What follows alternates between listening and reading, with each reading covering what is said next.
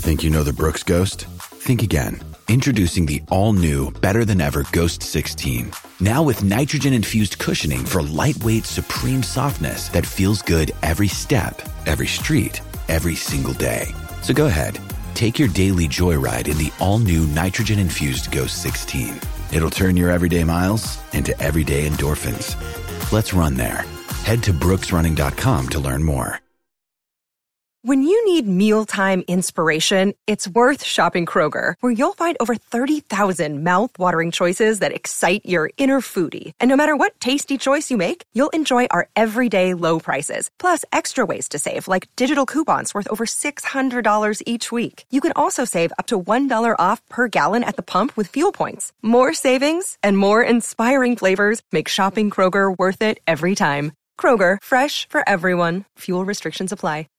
These two guys have Minnesota sports flowing in their veins. Mackey and Judd on Score North and ScoreNorth.com. As far as, as this opportunity and the many uh, others that will come this year, I mean, I never take it for granted. Getting to talk to these guys before we go out, uh, getting to talk to them at halftime about what we're going to try to do to go win a game. Um, these are opportunities that I'll improve every single time, Chris. And, and ultimately, when, when it's all said and done, I don't take it for granted that I get to lead this operation. And to have the uh, players and coaches that I do, it makes me real comfortable. You know, it takes away some of the nerves going into it because you know you got great people around you and great players around you. Yeah, Judd gives that same that same speech to us before as the Mm-hmm. as the sports dad, the the leader here. Of, I never take it for granted, guys. group. I never take it, not one day.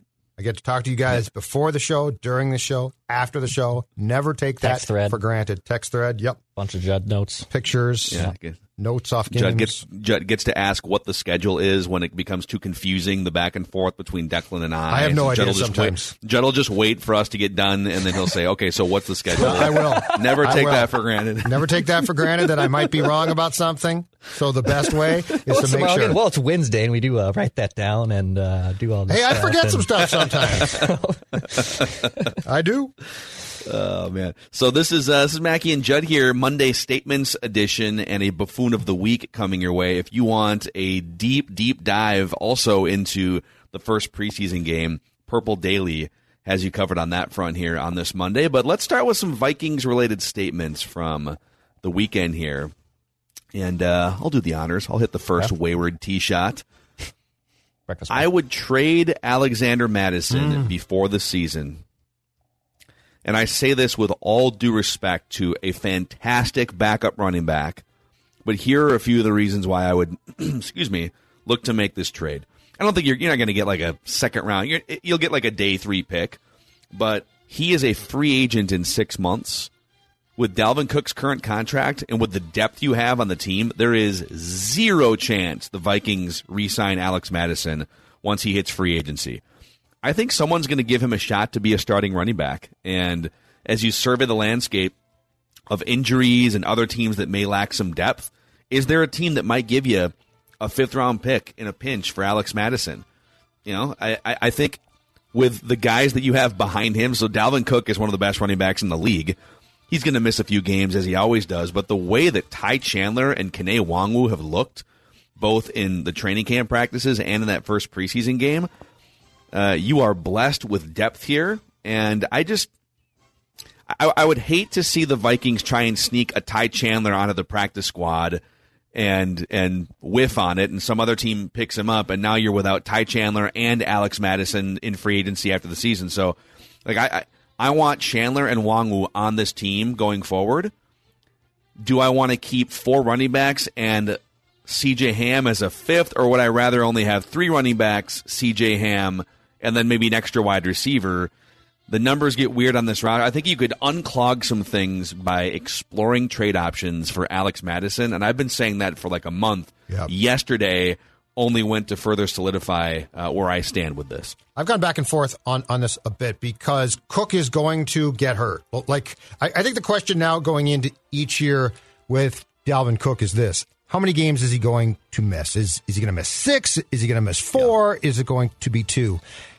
And Mattison is very good at what he does. But here is here is where I would agree with at least exploring a potential trade. And that is I'm not going to trade him for a draft pick because like you're right, you probably get a fourth or fifth or something. But if there is a purpose to trade him, and and I guess what I'm getting at is if Garrett Bradbury struggles, and in practice he's not been great so far, and you can involve Mattison in a trade for a center, I'm much more on, on board then. So I'm not going to hmm. tra- I'm not going to trade him for the sake of trying to get like a fifth round pick. But if he could be a key component to a trade to get me help at a position at which I might clearly need help for my quarterback and my offense, I'm at least giving that some strong consideration. Would you, would you trade him for a established backup quarterback? Um, You'd have to kick in something else, probably. Yeah, and I think so, Dex. I think I could probably get. A, I think I could probably get a backup quarterback who I could plug in for like a late round draft pick. Um, I'd consider it, but look, because Cook is going to get hurt, I'm not anxious to trade Mattison, but it makes some sense. And the thing too is, as far as roster construction goes, I'm very eager to see offensively what, what this team does as far as keeping players at each position. Because I do think that that's going to change a bit. And I do think that, there's going to be some decisions made with young offensive players who, to Phil's point, this coaching staff doesn't feel that they can get onto the practice squad and doesn't want to lose said player. So some people are going to dismiss this completely. They're going to say, you know what this is? The Buzz Factory, boys. The Buzz Factory. Buzz Factory. Oh, Buzz Factory. Buzz Factory. We're making up stuff, but often we make up stuff and then it comes true. So I do think it's worthy of, of a discussion, and I'm willing to bet internally they will at least have some talks about roster construction here and about potential um, potential trade chips like this. Hey, have you ever uh, ever asked Chip Scoggins about Ty Chandler? Because he spent he spent four years with Chip's Tennessee Volunteers, and then he spent it because Chip Chip watches all those Tennessee games. He's a big Loves his balls. Crazy. big Go Vols guy, and then he went to North Carolina, went to the ACC as a, a, a second time around senior, and uh, and that's where he really exploded. He was just kind of part of a rotation in Tennessee, but over a thousand yards, six yards a carry, thirteen touchdowns in his in his fifth year in college. So I, there there are some plays in preseason where you got to take them with a grain of salt. Hey, it's a bunch of dudes running around against backups and vanilla defenses, but then there are some where you can say, oh. Brian Asamoah knifing through the defense as a 225 pound sort of hybrid safety linebacker. Mm-hmm. I don't care what that play was. I don't care who the players on the field were. That guy was knifing through traffic and fast and making a great tackle. You can learn something from that. And the other one that stood out to me was when Ty Chandler gets the ball on one of his you know, numerous gashing runs last night, and he makes two jump cuts and boom hits the hole like. I don't care who's on defense. I don't care what the play call was. Football. I don't care that it's preseason Second level.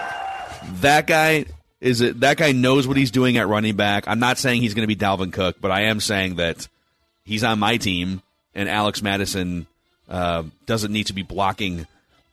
You know, I guess the the roster pecking order for guys like him. So, so we'll see. Ton of depth at that position, and maybe maybe you're right. Maybe it's not for a fifth round pick. Maybe there's another position you can you can you can find some team to do a, a player for player swap. Whatever it is, I'm open for business the next three weeks.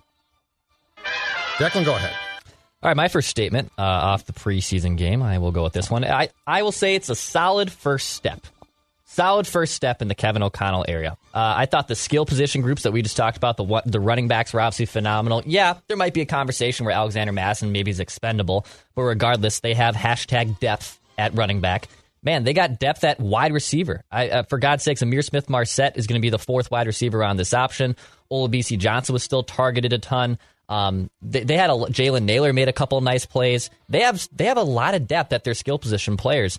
Um, I also thought you saw your rookies from this draft class make some immediate impact. Ed Ingram might end up winning the dang starting job out of training camp and through these preseason games. You know, Lewis seems kind of on the odd man out from being a starter per se, but he's still going to find ways to get out on the field. And I thought he looked like one of the better players too on the field yesterday. Andrew Booth is going to be learning a little bit. Andrew Booth, who kind of had got, I think he got flagged for the illegal contact, which I have a statement on later on. But I, I thought in general, the Vikings took a really solid first step with their first preseason game under Kevin O'Connell. And Kellen Mond is cleared one bar. He cleared one bar. He was not a train wreck. He might just be QB3. He might be QB2, but he cleared some type of bar that says, okay, I can see why that guy was a four year starter at Texas A&M and why he was a day two pick. So I think it was a solid first step in the Kevin O'Connell era of Vikings football. Agree completely. Yeah, and I, I was amazed. I shouldn't be, but when Twitter lit up, oh, this te- this looks awful. These teams look. This is the whole point, right? Like these games are.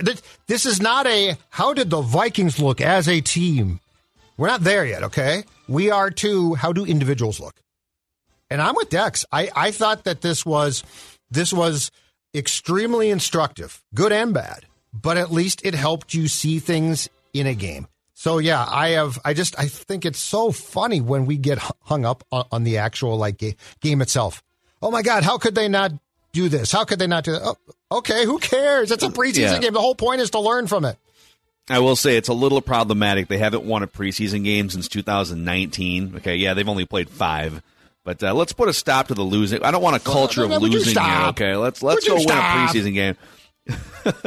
Someone showed the uh, the the side by side the the newspaper headlines of what was it was it 2008 what was the year the Lions went 0 16 and the and the preseason headline yes. Was you know perfection 4 0 in the preseason yes. big headline and then at the end of the season it was embarrassment I think it was uh, Dan Le Batard that said that he, the most wrong he has ever been was because of that Lions team he thought that Lions team was actually going to do something and they ended up being 0 16 why do you ever have faith in that team? I have no idea. There's never been a reason. Again, this year I see like all of these fans are like, oh, the Detroit Lions are going to be for. You know what? Prove it to me.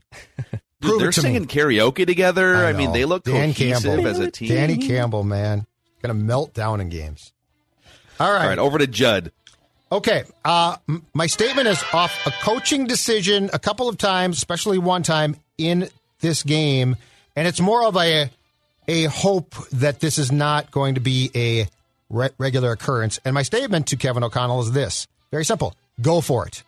So the Vikings, um, I believe, when they scored their first uh, points on a Joseph field goal, they were like at the three, right? They they were essentially at the goal line. It was fourth down, and O'Connell said post game when asked about that very thing, I wanted to get the points. And you know what? Preseason again, that's fine.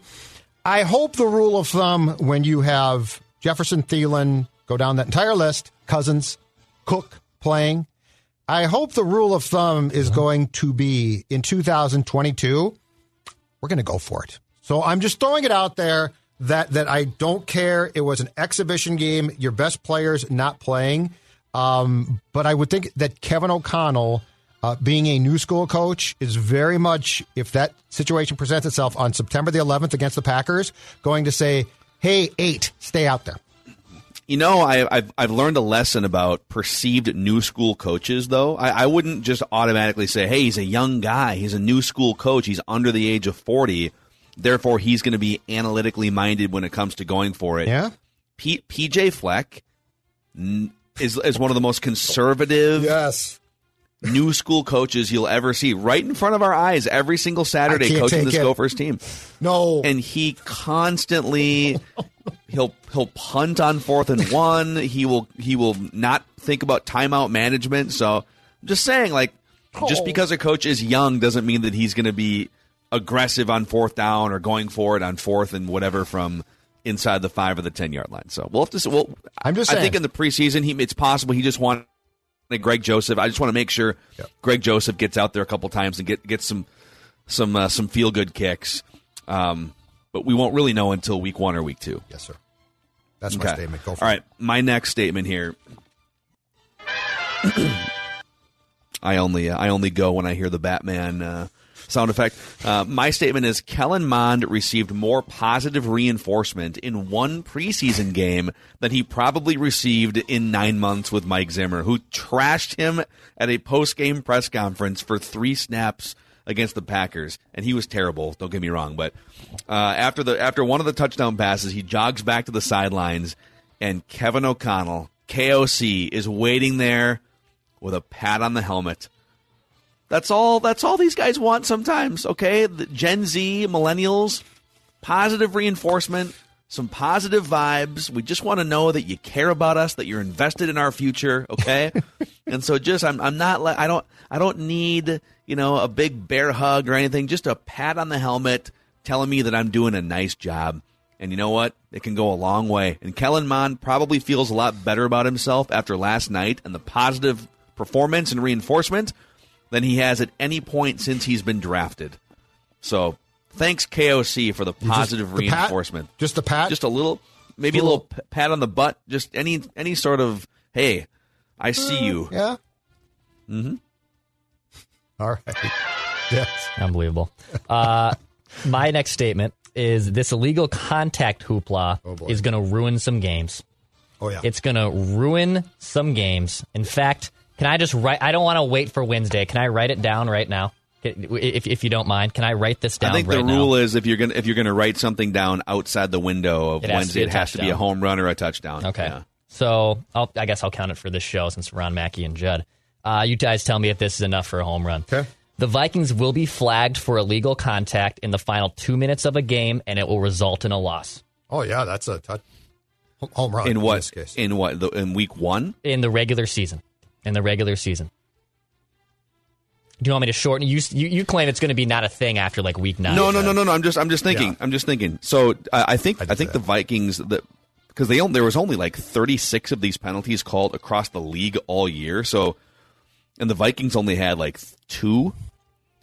So you're saying that they will have they'll they'll have one for Mm-hmm. sure, but it'll ha- but specifically will happen in the final two minutes, and it will Res- subjectively cost them Result a game, in a which loss. We'll have to The so uh, we yeah. might need a little more clarity on. So it'll happen in a game that they lose, or it'll happen and it will be a reason why they lose. Yes, I think the latter. It'll be a reason It'll why they them the lose. It'll cost them the game. The points will Okay. be scored off of that call. Yeah. Okay. And we will we will subjectively debate that if needed, but that's definitely a home run if that happens. Yeah, and I every year they do this. Every year they do this. They find a new rule to initiate. I I kind of understand it. Hockey does the same thing every year. They did it with face-offs. They did it with cross-checking mm. over the last few years. It becomes super annoying. And and Judd's probably right that maybe by week 10, 11, um, they'll they'll kind of weed this out a little bit. right, and maybe if if they're calling it so much in the preseason, which I believe the Vikings were flagged at least twice, if not three times for it yesterday in the preseason, that DBs will adjust. I just I just don't know what else a defensive back can do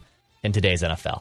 It's it's it's just such an NFL, and I hate to be like old man. Like my defensive backs used to grab them right by the horns and pull them down. Like I just don't know what they can do at this point. If if illegal contact's going to be just initiated in the first five yards, and then afterwards it just becomes super annoying and convoluted. So my statement is illegal contact is going to ruin some football games.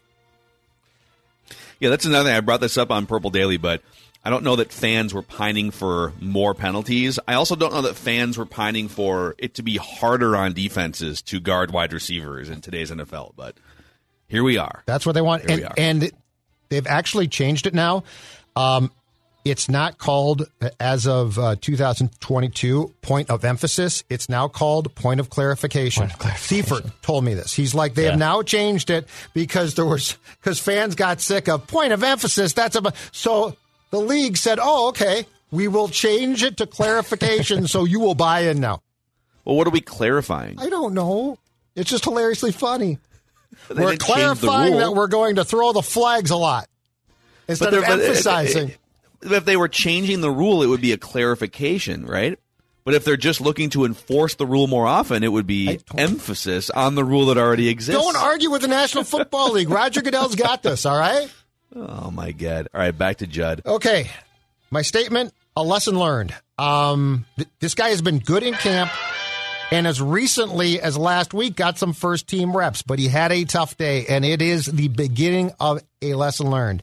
Andrew Booth Jr., who on on one play was called for a PI and a face mask. Uh, he was called for, I think, probably at least three penalties. And look, this is exactly what happens when when you come from college to the pros at cornerback. Because in the college, the point of clarification is not nearly as clarified. So you can sort of grab guys late, hit them late. You- You're also going up against um, a receiver core that is often good but far from great. And so this was yesterday when it comes to Booth, who I guarantee you now won't start, uh, but this was the beginning of the lessons learned. And I think outside of quarterback, I think cornerback qualifies as one of the toughest places to learn in the pros because the jump is so huge and the athletic ability of the receivers combined with the penalties called changes drastically. So this was a lesson learned for Andrew Booth Jr. He's a little. I, I'd rather have my cornerback be Xavier Rhodes like and just be a little handsy and aggressive because a they're not going to call it every time, even with the point of clarification on illegal contact. I think it's easier to smooth some of that stuff out than a guy that's just clueless and reactionary and stuff. Ah. So I guess we'll see it. We'll see it play out. But There goes the ball. It's No! wacky waving arm too, man. whoa, whoa. Tire guy and I think, oh, Uh, all right, my um, my next statement is the Ed Ingram era is upon us. Oh wow. I agree The with this. savior of the right guard position Yep. has arrived. It has been six, seven long years. I don't even know how many right guards they've floated through here. But Ed Ingram, I'm ready to say it after a couple weeks of practice and one preseason game. Yes. He's the real deal. He knows what he's doing.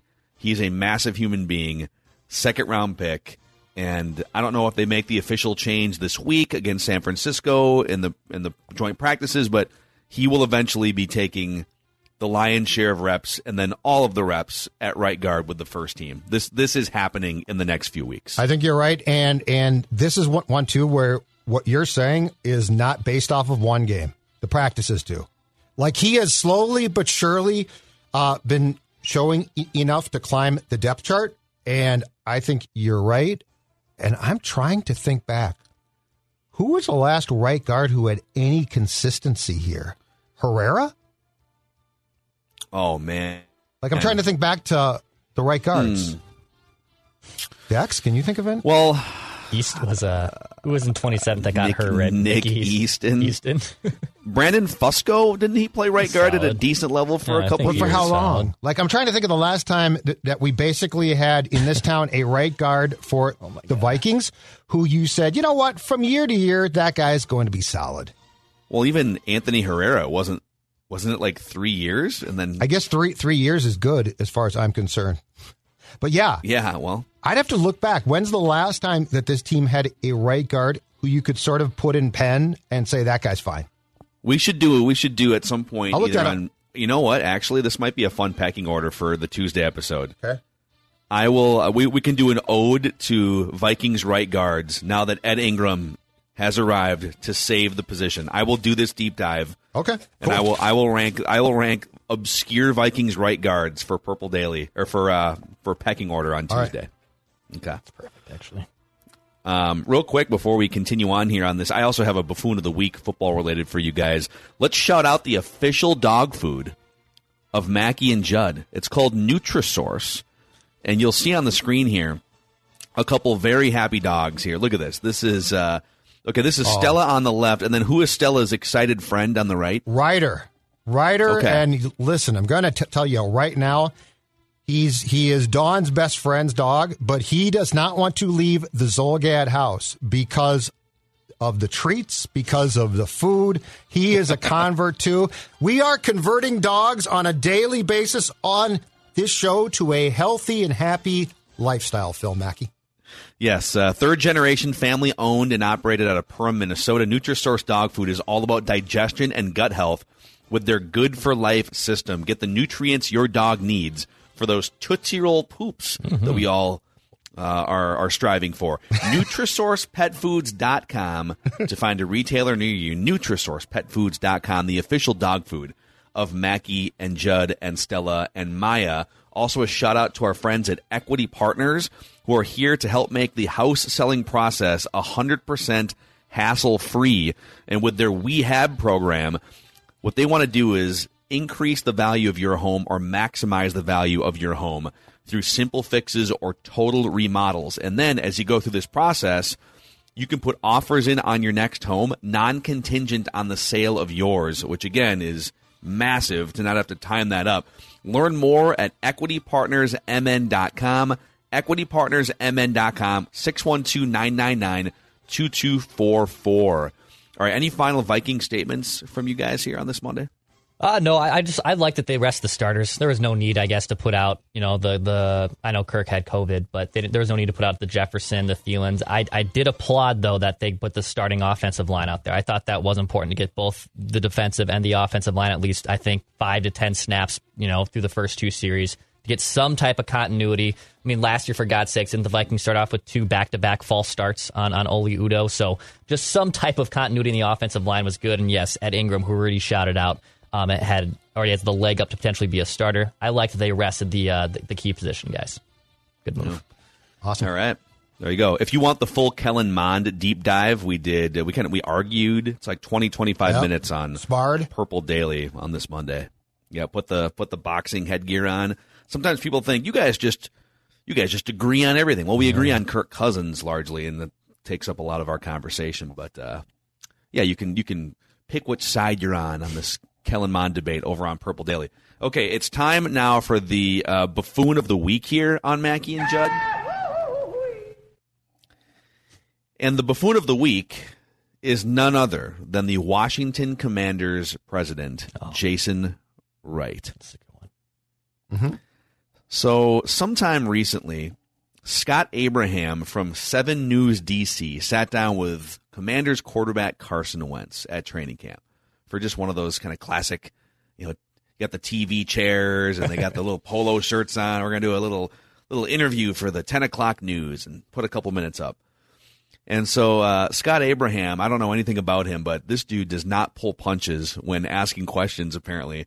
So after listing again, he's sitting right next to Carson Wentz. They're on camera doing this thing. And after listing off some of the reasons why people criticize Wentz, and he says, "Hey, you know the the the the, the pervasive narrative about you is this and this and this," and he's and he's just listing off all the things. And then he says, "Philly didn't want you, Indy didn't want you. Essentially, why will this be any different?" Which I think are all pretty fair questions. I think it might be a little jarring, and that you don't usually get that pointed it was of pretty line harsh. of questioning. Yes, it was. Yeah. You know, I mean, these are all things that people wonder, but usually, quite frankly, a lot of these reporters that have to be there every day don't have the the cojones to phrase a question like that because they need to keep relationships alive, right? Mm-hmm. So anyhow, uh, Jason Wright, the president of the Commanders, decided I'm going to go on Twitter and let people know what I think of this because you know there's nothing else that I need to worry about with this franchise right. at all at the current moment. I'm going to go and make a big deal out of a line of questioning from a reporter, and he says, I recognize you've made a living on childlike provocation, but it needs to be called out. Don't expect special access, and good luck building rapport with the players. He continues, It's not that the guys can't take criticism, just be a journalist and follow standard practices. Others have found a way to do both. I think if you're the president of a dumpster fire organization like the Washington Commanders, maybe spend less time trying to demean reporters for asking honest yet aggressive questions about your underperforming starting quarterback and more time trying to fix the dumpster fire organization. That's just me. So uh, I'm going to name Jason Wright the buffoon of the week here on Mackey and Judd. I saw that uh, Mike Florio from Pro Football Talk chimed in basically saying this is the problem with team run media is that these guys get asked softball questions and these puff stories all the time and video pieces that when someone actually comes in with pointed critical questions yes it's it's jarring to the players it's even jarring to some fans like well wait a second that's not right the way that I usually see these media interactions going. So I don't know. What did you guys think when you saw this come across? The commanders shouldn't say a thing about anything. That's the problem. like if it's yeah. a well respected, now one, if it's a smart franchise, they might call the guy up and talk about it because the questions were phrased harshly. Okay. So, like, if you don't like that, that's fine. Like, you have every right to call the guy up and, and be, be like, yeah, you know, did and that's fine. I'm not a huge fan of that, but that's the professional way.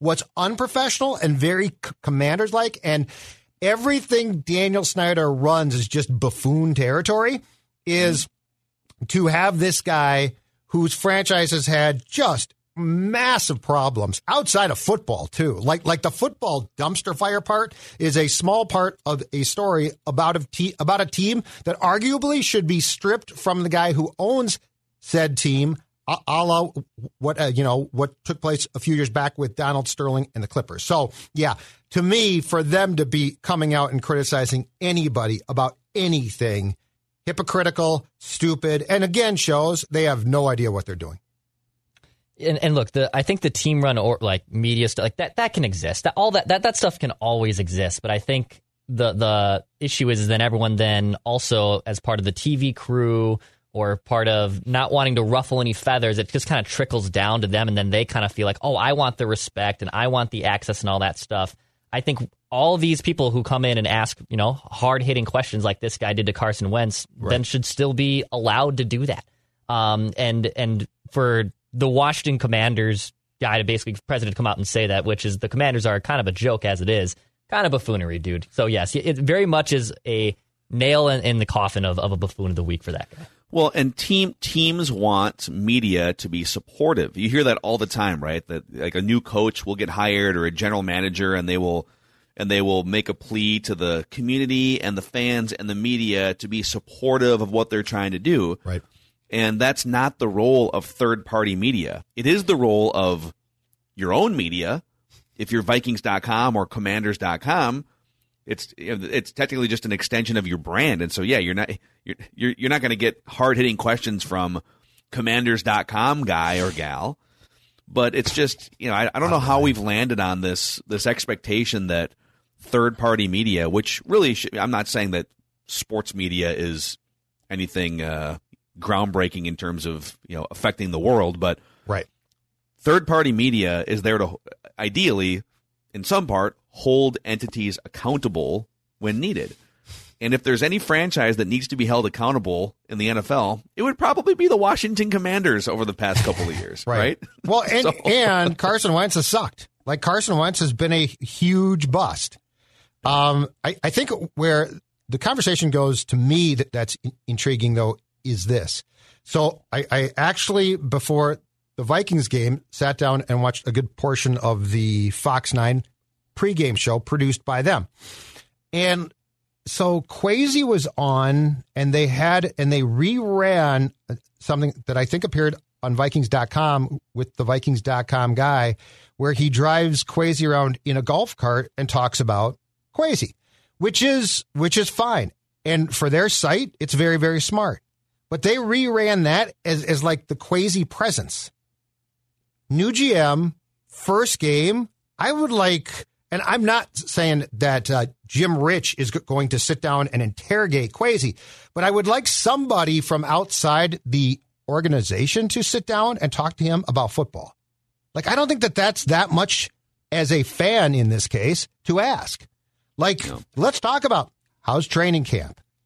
What looks good? What have you learned? Like it doesn't have to be the Inquisition, but I think it does. But I would like personally something that gives me a feel for the team. There, there are times where it's fine to do Kwesi, you know, your personal life, blah, blah, blah. Those are great. But it's football time right now, you guys. It's football time, and I want to sink my teeth into a foot a feast of football conversation. So that's well, where I get I mean, frustrated. But there's also the balance of what does I mean. Now we're going down a, a path here, but maybe, maybe the maybe the audience responds better to more of the hey behind the scenes in a golf cart with Kwesi, and I'm sure Fox Nine's trying to balance that. But to your general point, yeah. I mean, Qu- was asked some football questions by the USA Today. It hasn't talked Those quotes were quote unquote taken out of context, which they weren't. He said he said what he said. Right. I think he was just mad about the blowback, and then he's kind of shut it down over the last month. Correct. Because he, he doesn't want to he doesn't doesn't want to piss off the Rams anymore. So or Kirk Cousins. anyhow, or Kirk, yes. Go on the apology tour. So there is your uh, your buffoon of the week here like on it. Mackey and Judd. All right, back to statements here on this Monday. Let's uh, let's transition to the baseball team that is now, according to Fangraphs, oh, Declan Goff. just found this. Yeah, they are now the third favorite favorite in air quotes to win the American League Central. Mm. Mm, but their mm, chances mm. to win the division are only 24%. The Guardians are around 50%, 49%, and the White Sox are around uh, whatever the remaining is, like 26 or 27 Yep. percent.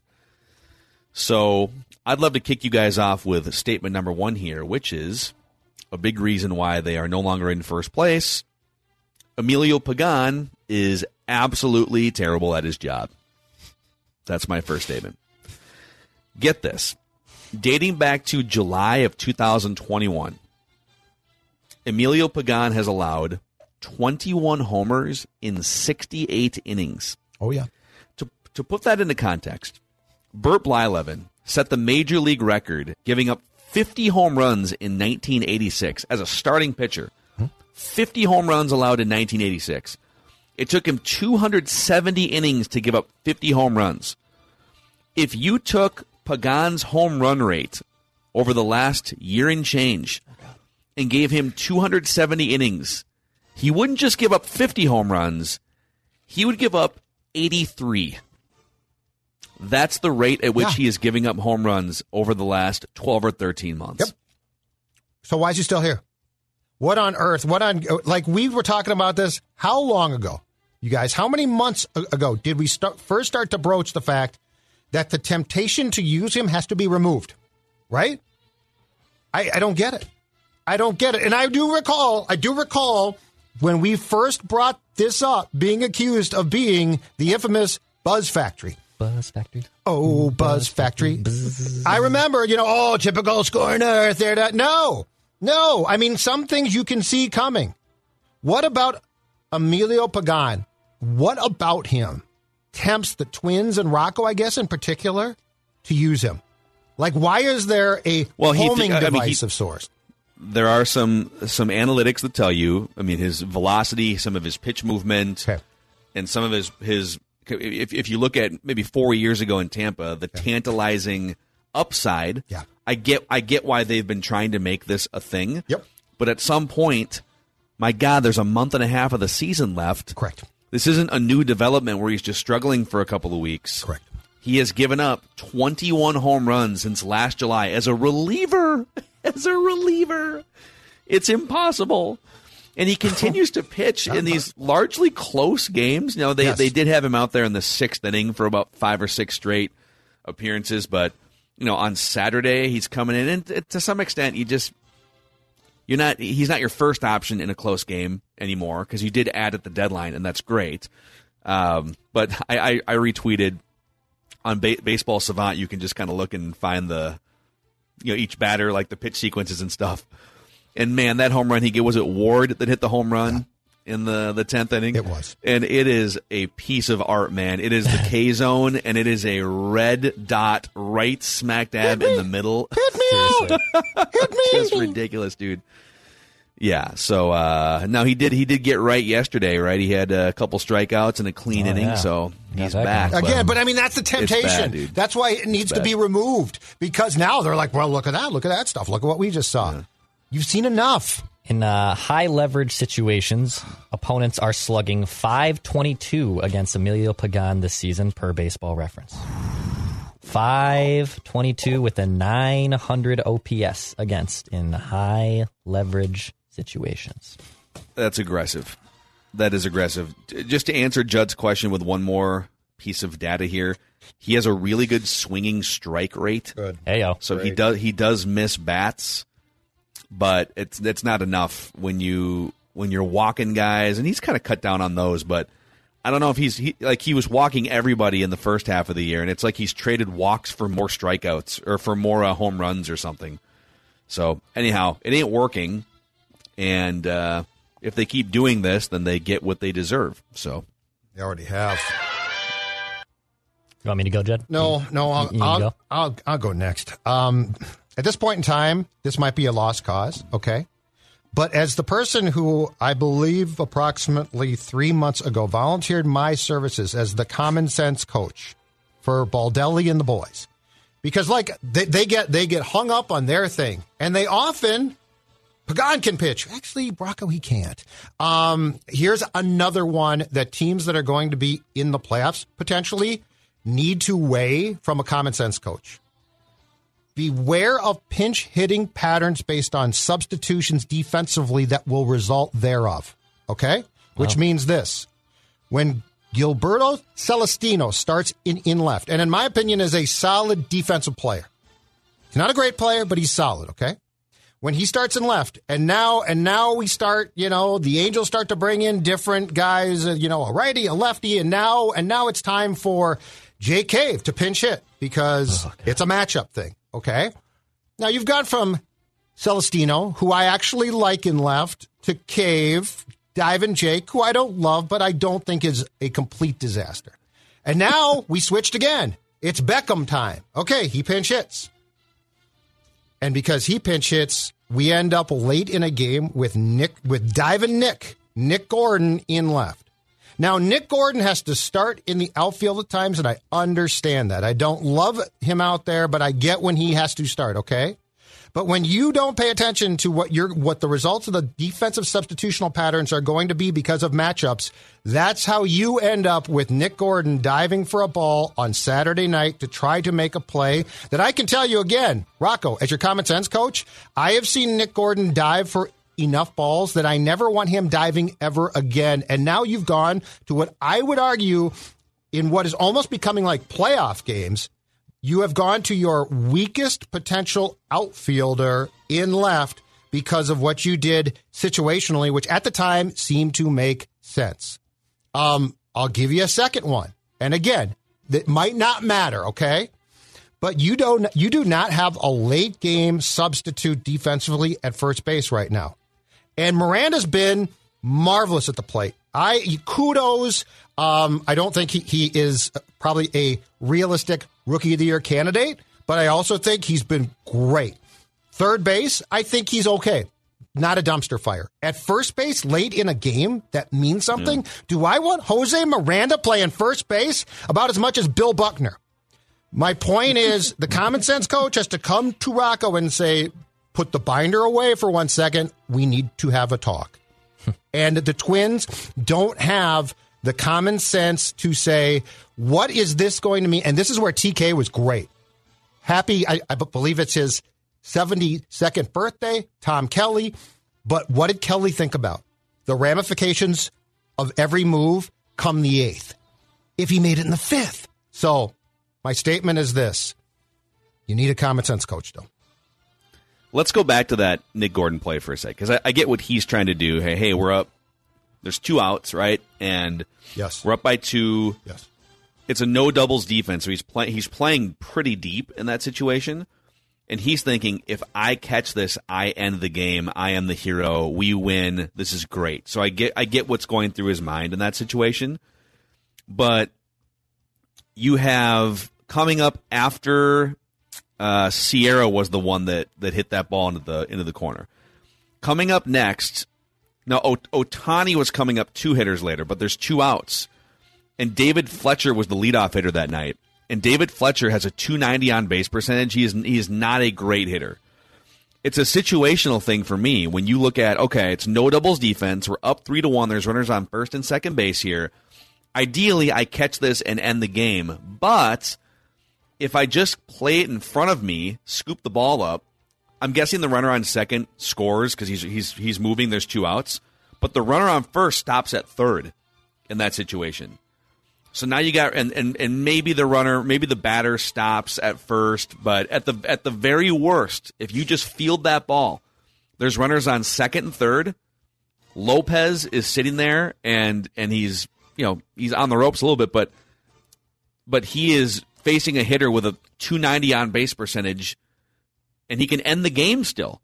So I don't know. It's just like I think Nick Gordon kind of freaked out a little bit and just thought I can be the hero here. I can end this game. And it's like, no, dude, you don't need to be the hero in this spot. It's not a do or die situation. Like the Buxton dive, that was do or die. You you have to catch you How have to catch that, that, play? ball, right? Oh my Yeah. god, Yeah, he's unreal. he really is. Um, but Nick Gordon, like there, there is another option in that situation, and he just, uh, he just ignored it. So, anyhow, All right, my next statement. Uh, Phil kind of talked about it on the top here, but my statement is the math is working against you now if you're the Minnesota Twins. So, yeah, per Fangraphs, the Twins have just a 24% chance to win the Central. The White Sox a little bit better at 27, and the Guardians now with a leg up 47% chance. So a big gap between the Guardians and the Twins and White Sox. Now, the Twins do get some slappies here. I believe 13 of 16 at home. All of them, I believe, below 500. Slappies. So hopefully there's some hay that can be made up here. But all that fun that you had being in first place for, you know, 85 out of 87 days or whatever it was, if you do not make the playoffs here, if you do not win this horrible AL Central division, it is going to be a catastrophic disappointment for all the moves you made at the deadline, for the signing of Carlos Correa, for being in first place and teasing this fan base that is wanting to see this team be competitive, but still also having one foot out. Their attendance is still down. I'm one of the weirdos who bought season tickets at 29 years old, who wants to go to that ballpark and see the team succeed. Mm-hmm. If you do not win this division, it is going to have catastrophic events. I don't know if heads roll. I don't know if someone loses their job from a Rocco or Falvey standpoint. I don't think so pending a absolute free fall. But the ramifications, if you do not make the playoffs from the team to its fan base, are, I think are going to be very, very significant. Phil? Are we, are we there? Did Phil? Oh, we lost Phil. Okay. Phil, Phil was pondering. I, I was going to let Phil jump yep. in there, and then I'm like, what happened to Phil? Yes, I. I left uh, Phil speechless. That's all. I think nobody gets fired. I think mm-hmm. you're right about that. Sorry. I was going to say, Phil, go ahead. I got Phil, Phil, I got, ex- there. I got excited and accidentally disconnected my microphone cord. Oh, nice. I was going to say because I was waiting for you to talk. It's like, oh, um, like where'd everybody, where'd everybody go? Oh my, I unplugged my cord. But Dex, you are right. This is a massive bust. Then, like this division, which by the way, you've led for how long or did lead, um, and was there for the taking. If you don't win this in a year where where the favorite, the White Sox, have for the most part been a complete bust. You are exactly right. This is a this is a major bet. And Tony will be gone after the season. He should have been fired. They would have run away with it if they had fired him, but they didn't. You're so in what first the place for 80 days. What are you doing? Walk him. Twins. One two to Muncy. Ah, walk him. Like, like, here's the thing. I, I, I don't. I'm generally don't like to get up here and fire this, fire that, because I think that can be reactionary sometimes. But I think my big picture question would be if I were an owner who was curious and cared, which I don't know that the Twins have, I would say, listen, guys, all right, it's been six years, very little pitching development over six years, missed the playoffs in a weak division in 2022 after signing. Listen, I greenlit $35 million. I, I listen, I I woke up from my nap as an owner and said yes to you guys signing Carlos Correa to be the highest paid shortstop this year in baseball. And you made a bunch of other moves and trades. I know there's been some injuries, but every team has injuries. And you can't win 88 games and right. win a division? Like that that would be my question. Right. Is what are we what are we doing here? You know, what what is your plan for the next 3 years? Yes. And I don't want to hear rebuild because we already did that. We we did a we, we've done two rebuilds since we built Target Field. And again, I don't know if Jim Pohlad gives a rip because you can never tell. Like he's just the, the most he's comatose as an owner. He just doesn't there's nothing dynamic about him. He's he's always like 3 years late on oh, we should do this. Uh, look at these other organizations doing this over here. So, who's you know, if if I'm not saying you have to fire everyone if you miss the playoffs, but like you you can't just run it all back again. Watch Carlos Correa walk right. in free agency yeah. and run it all back yes. again. I, I don't know, man. I don't know the amount of of inexcusable losses is what stands out to me. Like Saturday was inexcusable. Like how do you lose that game? And by the way, the Angels for the most part do not care. So you're not playing when you go to Dodger Stadium and lose games. I'm not surprised. Like I'm not like oh, I thought they'd be real competitive. Uh, but was it the Cleveland loss that Pagan blew? And I think it was in June. Like there is a handful this year of of defeats where you say, "How the hell did you lose that game?" And it's not to the Yankees and the Dodgers. Yep. All right. On the positive side, my next statement is the people who didn't want the Twins to sign Byron Buxton to an extension last year. Shame on you. Hmm. okay. So not only does he continue to have a really, really good season despite his physical condition just sort of deteriorating since the month of April. According to Fangraphs, He's ranked 20th in wins above replacement this year among position players, despite missing a lot more games than everyone else above him on that list. And despite barely playing in center field, right? He's probably only played about half the games in center field, maybe not even that. But here's the other thing. So his his new contract, the hundred million dollar, it's like fifteen million dollar a year base with some incentives. Fangraphs has what they do is they take all the money spent on players and they divide it up among uh, wins above replacement. So here's all the money spent on players. Here's all the wins above replacement, and they they reallocate the money to those players to find a value. He's been worth thirty million dollars so far this year, and there's a month and a half to go. and yes, I know his batting average is low, and his on base is kind of hovering around 300, which isn't that great, but the power is there. The the some of the clutch home runs he's had this season. Yeah.